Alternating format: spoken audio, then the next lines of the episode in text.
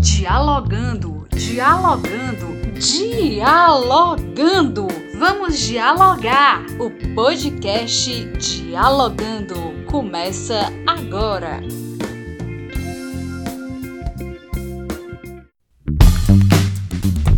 Olá, diálogers! Sejam bem-vindos ao segundo episódio da terceira temporada do podcast Dialogando.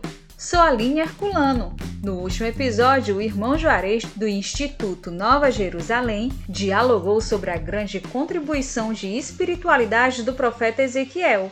Nesse episódio, o irmão Juarez mergulhará dentro da vocação do profeta Ezequiel. Essa mensagem também é transmitida pela Rádio Pioneira FM de Teresina, Piauí, às segundas-feiras e posteriormente publicada aqui, no podcast Dialogando. Com a palavra, irmão Juarez Passos, do Instituto Nova Jerusalém. Louvado seja nosso Senhor Jesus Cristo, para sempre seja Deus louvado. Eu sou irmão Juarez, membro do Instituto Religioso Nova Jerusalém. Estamos aqui na Arquidiocese de Teresina na paróquia da Imaculada Conceição, em Morada Nova. Estive com você a primeira vez na segunda-feira passada, você lembra? Eu prometi que ia voltar e aqui estou mais uma vez para a gente refletir acerca do nosso profeta Ezequiel. Lembra do nosso exercício diário, do nosso exercício para esse mês que a gente combinou no nosso encontro passado? Lê o livro do profeta Ezequiel. Esse homem, este profeta, este sacerdote, este homem do templo, homem que cuidava do templo e homem que cuidava do povo. Pois é, na segunda-feira passada, que foi dia 3, né? A gente conversou um pouquinho sobre uma introdução geral acerca do nosso profeta, do nosso querido Ezequiel. E como eu prometi, nessas segundas-feiras deste mês de maio, mês de Nossa Senhora, nós iríamos conversar sobre alguns temas específicos desse livro do profeta Ezequiel. Eu espero que você esteja aí com a sua Bíblia na mão, pois você já sabe, né? Toda segunda-feira, aqui na Rádio Pioneira, neste mesmo horário, nós temos o nosso encontro marcado, nossa conversa bíblica, o nosso bate-papo bíblico. E esse mês você está comigo, o irmão Juarez, junto com o profeta Ezequiel, para a gente poder refletir, para a gente poder entender mais e melhor. Olha, não falei mais melhor, hein? Nem corrija aí o português.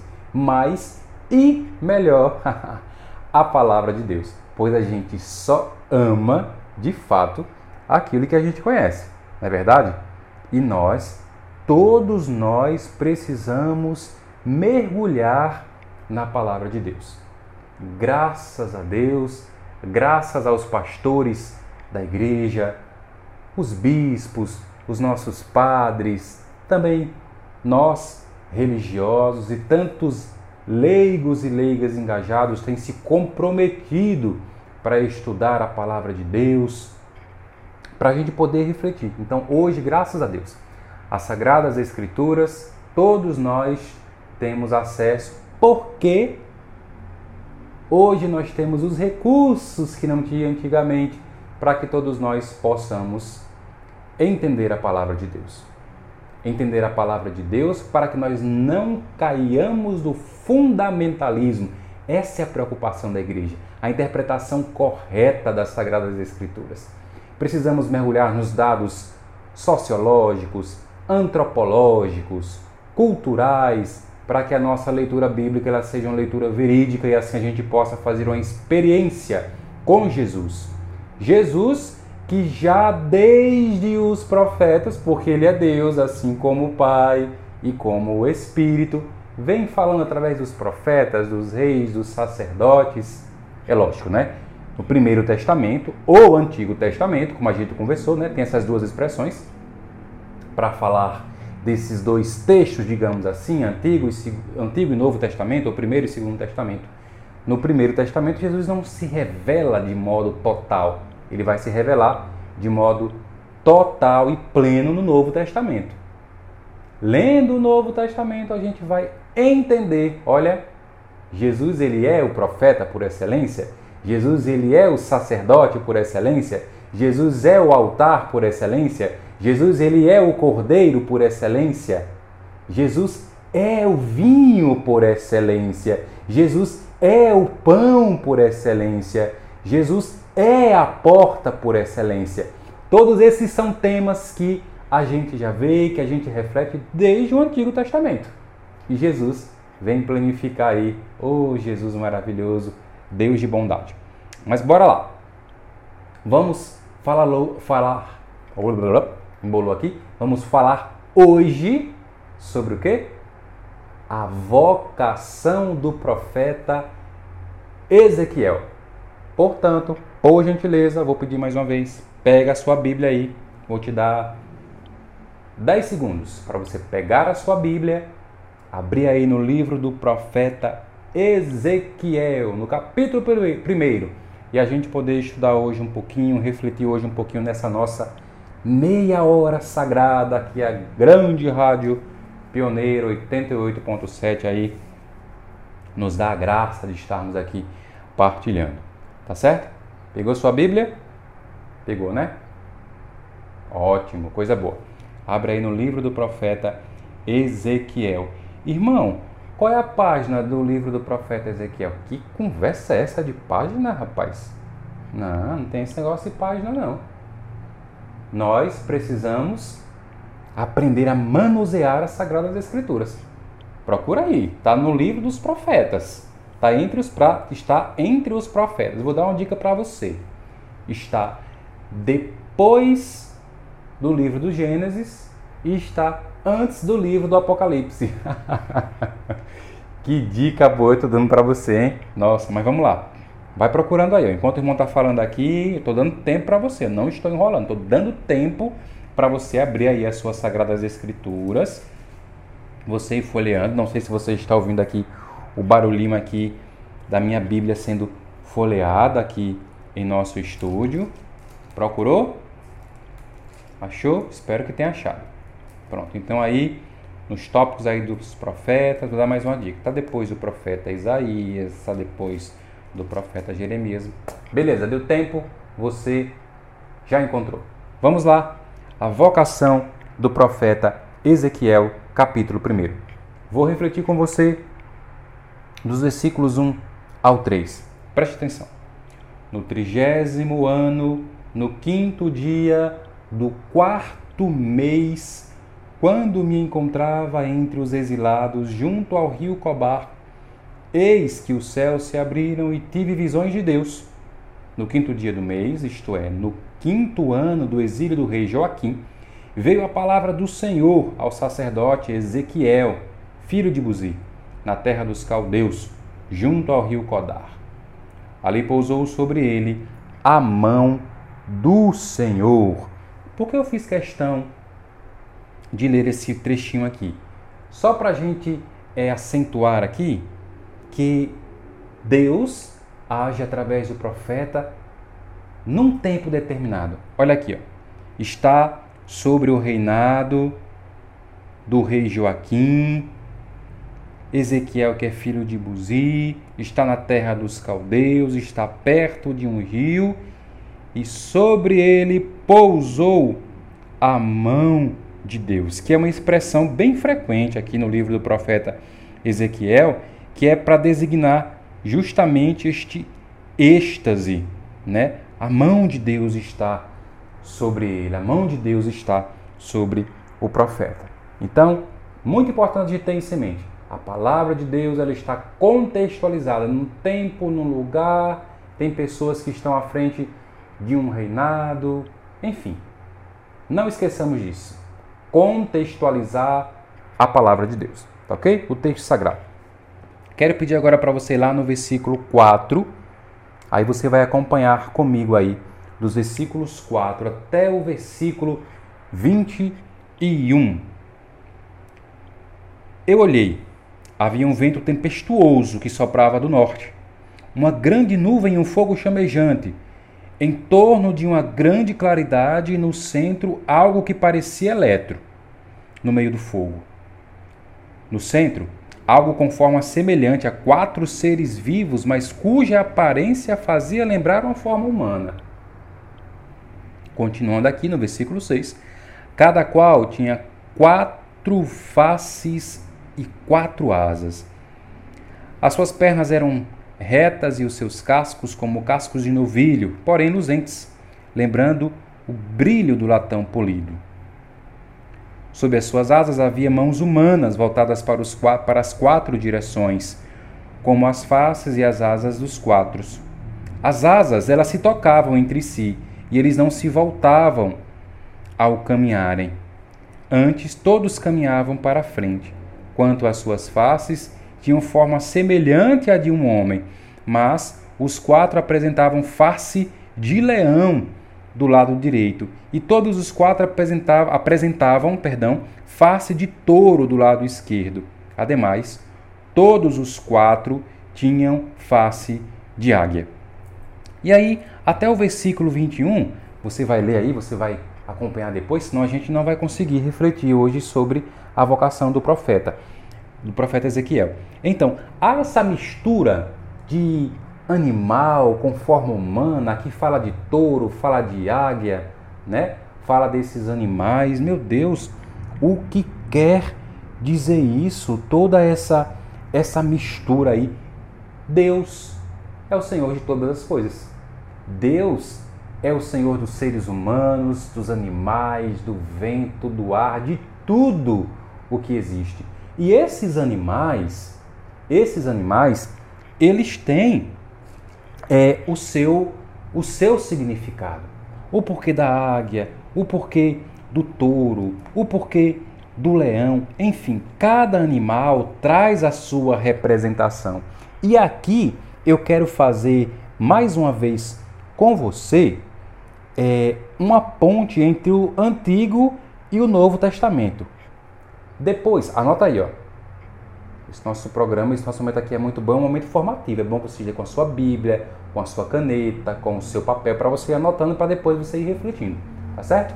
Então, é, no livro do Apocalipse, no capítulo 4, vamos lá, no livro do Apocalipse, capítulo 4, dos versículos 7 até o versículo 8. Capítulo 4, versículos 7 e 8. Olha lá, olha só. O primeiro vivente é semelhante a um leão. O segundo vivente é um touro. O terceiro tem a face como de um homem. O quarto vivente é semelhante a de uma águia em voo. Os quatro viventes têm cada um seis asas e são cheios de olhos ao redor e por dentro. E dia e noite, sem parar, proclamam: Santo, Santo, Santo, Senhor Deus Todo-Poderoso aquele que era, aquele que é, aquele que vem. Então, olha o link lá, ó, Ezequiel. Agora a gente vem aqui para Apocalipse e tem estes mesmos animais. Aqui aparece é, alguém como face como de um homem. É um anjo. E agora que eu quero lembrar para você que os evangelhos, eu sei que você sabe, mas não custa nada lembrar, como eu costumo sempre dizer, que os evangelhos, eles são todos representados por um animal. Vamos entender agora um pouquinho o que representa cada animal desse, todo esse simbolismo? Olha só, nos quatro evangelhos e os evangelistas, né? Mateus, Marcos, Lucas e João, eles são representados por esses animais que a gente viu lá dos versículos 5 até o 14, né?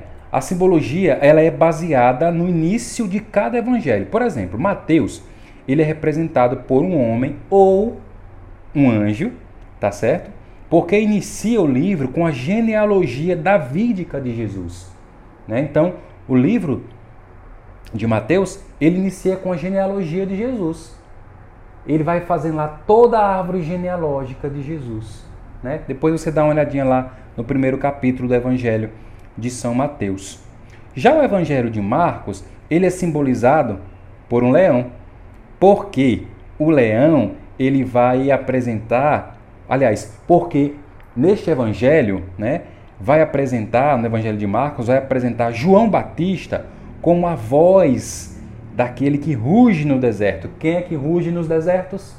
O leão. Né? E João Batista tem essa força, a força do leão. Olha a representatividade, olha a simbologia toda aí, já proclamada lá no livro do profeta Ezequiel.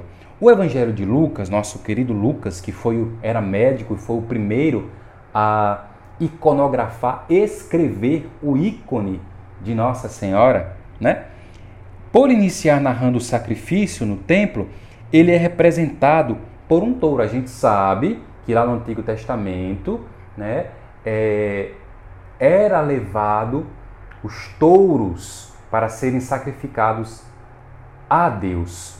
Quem não podia, quem era pobre, como São José, por exemplo, não tinha dinheiro para comprar um touro para levar para o templo para sacrificar, o que foi que ele levou?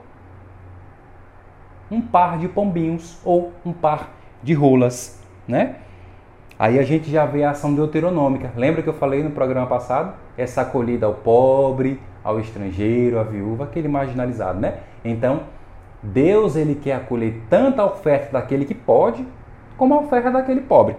Nosso querido e amado São José, que estamos celebrando o ano de São José, levou um par de pombinhos junto com Nossa Senhora para oferecer em sacrifício.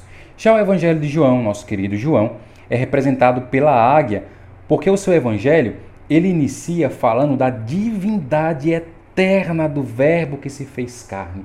E a águia, ela representa essa força, essa divindade, esse voo alto, esse voo que é lançado e que a gente é convidado a lançar, a lançar-se também a sermos como águias, tá certo? Então tá aí a simbologia, esse link aí entre Antigo e Novo Testamento. Agora a gente vai dar um pulo, a gente vai saltar lá para o capítulo 2 do nosso querido profeta Ezequiel.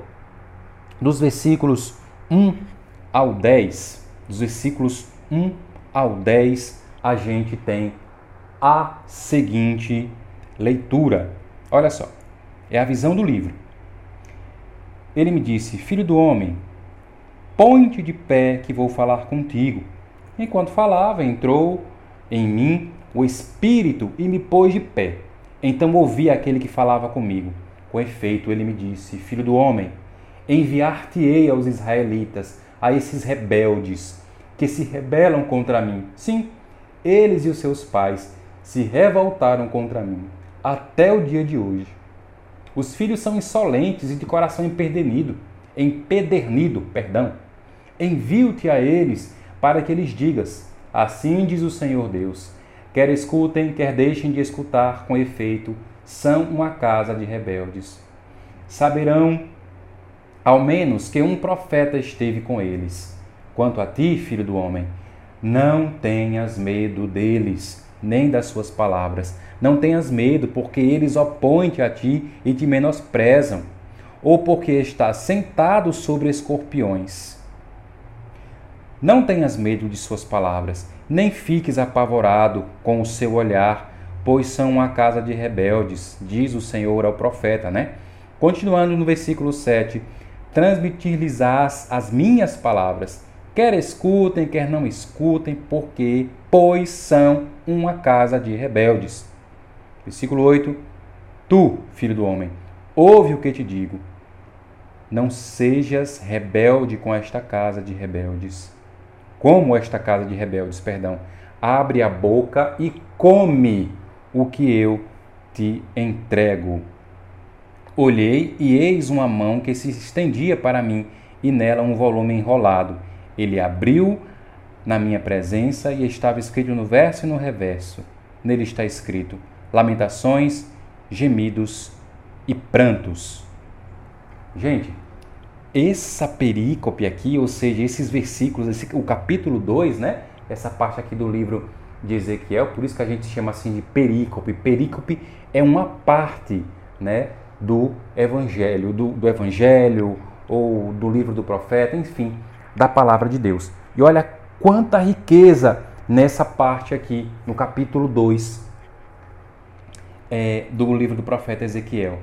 Lembra que eu falava que no programa passado que Jesus é o filho do homem. Aqui a tradução traz a mesma expressão, né? Filho do homem, né? Só que num sentido diferente. Este homem aqui, no caso aqui Buzi, que era um homem, era um profeta, né? era um homem de respeito, né? Jesus também carrega consigo esse título. Ele é o filho do homem e é o homem por excelência, porque eu dizia que Jesus ele dá continuidade ao trabalho dos profetas. Sim, ao trabalho, ao serviço dos profetas, né?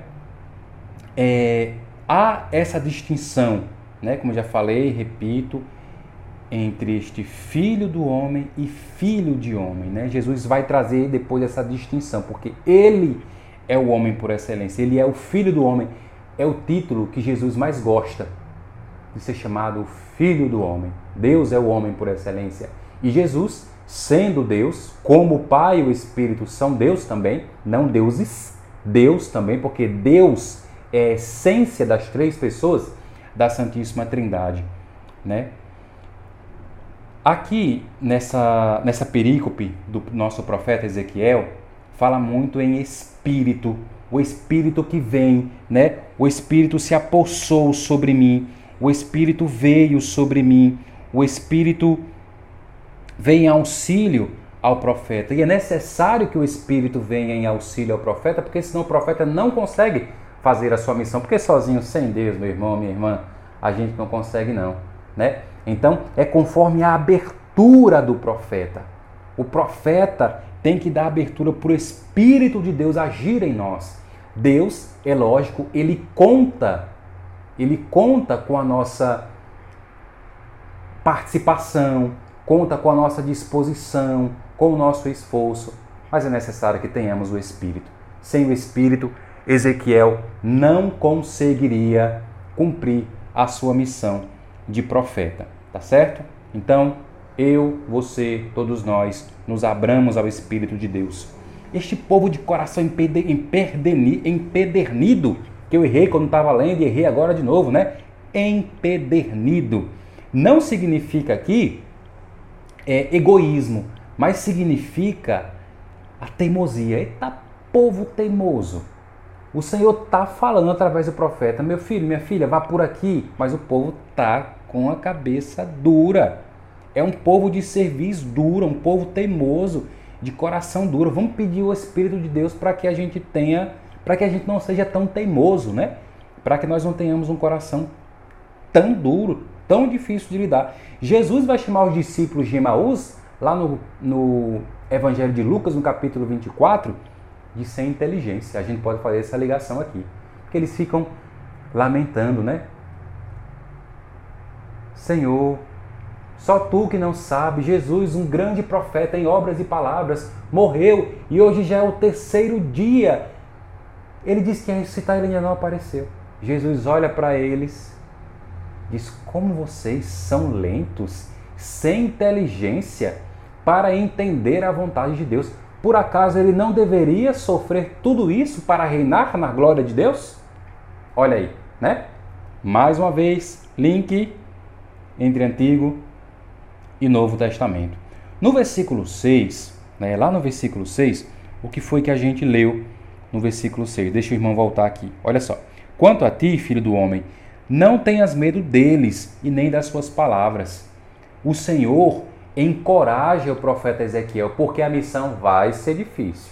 Ele está dizendo, meu filho, se prepare, porque o negócio não vai ser fácil, não. O Senhor encoraja. E até hoje é assim, né? É difícil muitas vezes seguir a Deus e estar na missão, mas o Senhor está conosco, está conosco. O Senhor dos exércitos vai dizer os salmos. Muitos problemas virão, sofrimentos terei, até por angústias passarei, mas nunca temerei, porque está conosco quem? Ah, o irmão Juarez. Que conversa, se for eu, você não consegue. Mas está conosco o Senhor dos Exércitos, meu irmão e minha irmã. E no versículo 8, o Senhor, ele convida diante da rebeldia desse povo. Olha, você não olhe para a rebeldia desse povo, não.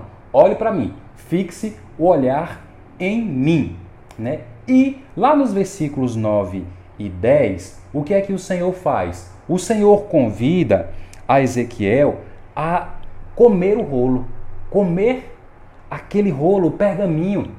Ou seja, mergulhar na palavra.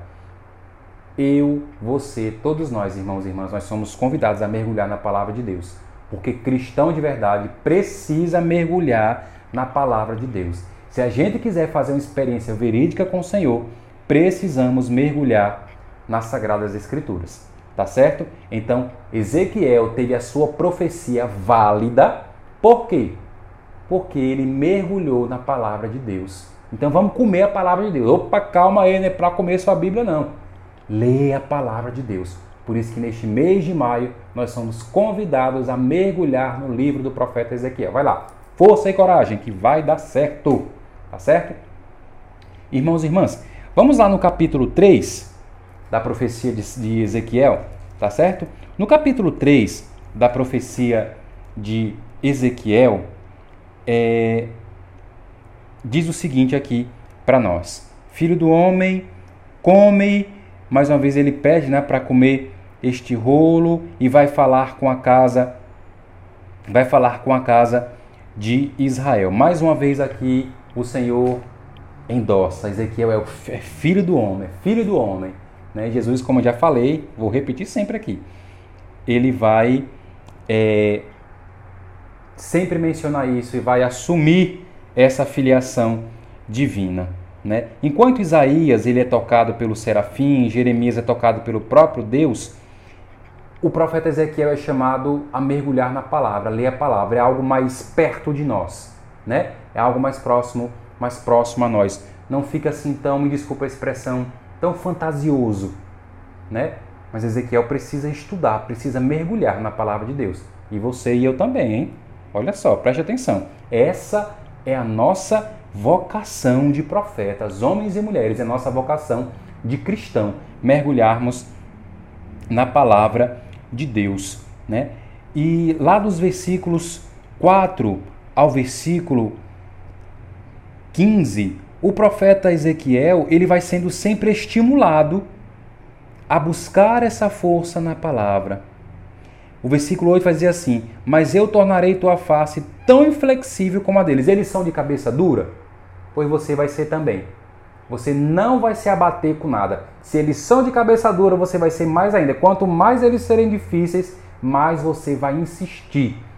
Não vai desistir da sua missão. É o que Deus fala para nós. Se está difícil aí para você, meu irmão, minha irmã, força e coragem que o mal é de passagem. Força e coragem que o mal é de passagem. Tá certo? Então, força e coragem. Força e coragem, porque o mal, ele de fato, ele é de passagem, tá bom? Então Deus ele vai pedindo, suplicando ao profeta, dizendo: "Olha, você deve proceder assim. Você deve ser firme. Não olhe para ninguém vai ser difícil. Não ligue para a rebeldia deste povo, porque Deus está com o profeta. É o próprio Deus falando para ele. Porque o profeta percebe a dificuldade. O profeta tem hora que ele dá vontade de desistir. Quantas vezes eu não tive vontade de desistir? Quantas vezes você não teve vontade de desistir? Né? Mas Deus está conosco. Deus está conosco. Né? E por causa da, rebe da rebeldia, perdão, deste povo, que ele envia o profeta, o profeta está falando, está falando, está falando e o povo não escuta, o que é que Deus faz? Ah, vocês não vão escutar não? Pois eu vou paralisar o profeta. O profeta está lá para servir, já que eles não querem ouvir, só querem, é, como a gente costuma dizer lá na Bahia, só quer comer, mas não quer plantar. Ah, só quer comer, mas não quer plantar? Pois então, peraí, agora eu vou ensinar vocês e Deus vai educar, Deus vai calar a boca do profeta impedir do profeta servir a este povo. Meu irmão, Deus está conosco. Se está difícil, Deus está do nosso lado, Deus está ao nosso lado, né? E ele vai dizer: se calarem a voz dos profetas, as pedras falarão. Então, meu irmão, nestes capítulos 1 ao 3, esta é a mensagem do profeta Ezequiel. Deus dá força, Deus capacita o profeta, Deus unge o profeta com o seu espírito. Para isso, o profeta precisa ter abertura de coração e diz: vá, pode ir, não tenha medo da rebeldia desse povo, que eu vou estar contigo. Ah, mas eles são de cabeça dura, não se preocupe não. que eu vou fazer você ser mais forte do que eles. E se eles insistirem e não quiserem, eu não vou mais permitir que você o sirva. Aí o povo vai sentir. Aí o povo vai sentir. O profeta faltou. O profeta não vai mais sentir. Não vai mais servir. Aí o povo vai sentir, como a gente costuma dizer aqui no Nordeste, né? Aí vai ver que é bom para tosse. Tá acabando nosso tempo de reflexão. Hoje, do capítulo 1 ao capítulo 3, mergulhe essa semana na palavra de Deus, essa perícope aí, e vamos mergulhar em nossa vocação de profeta. Não se preocupe, Deus, Deus está conosco. Tá difícil a caminhada? Ele não abandona a sua mão. Um beijo no coração e até a próxima segunda-feira aqui em nossa pioneira com a graça de Deus. Obrigada, irmão Juarez, por nos proporcionar esse mergulho nas Sagradas Escrituras. Nós não devemos ler de qualquer modo a palavra de Deus. Você que está ouvindo o podcast Dialogando, me siga no Instagram, arroba. Chegamos ao fim do Dialogando. Esperamos por você no nosso próximo episódio.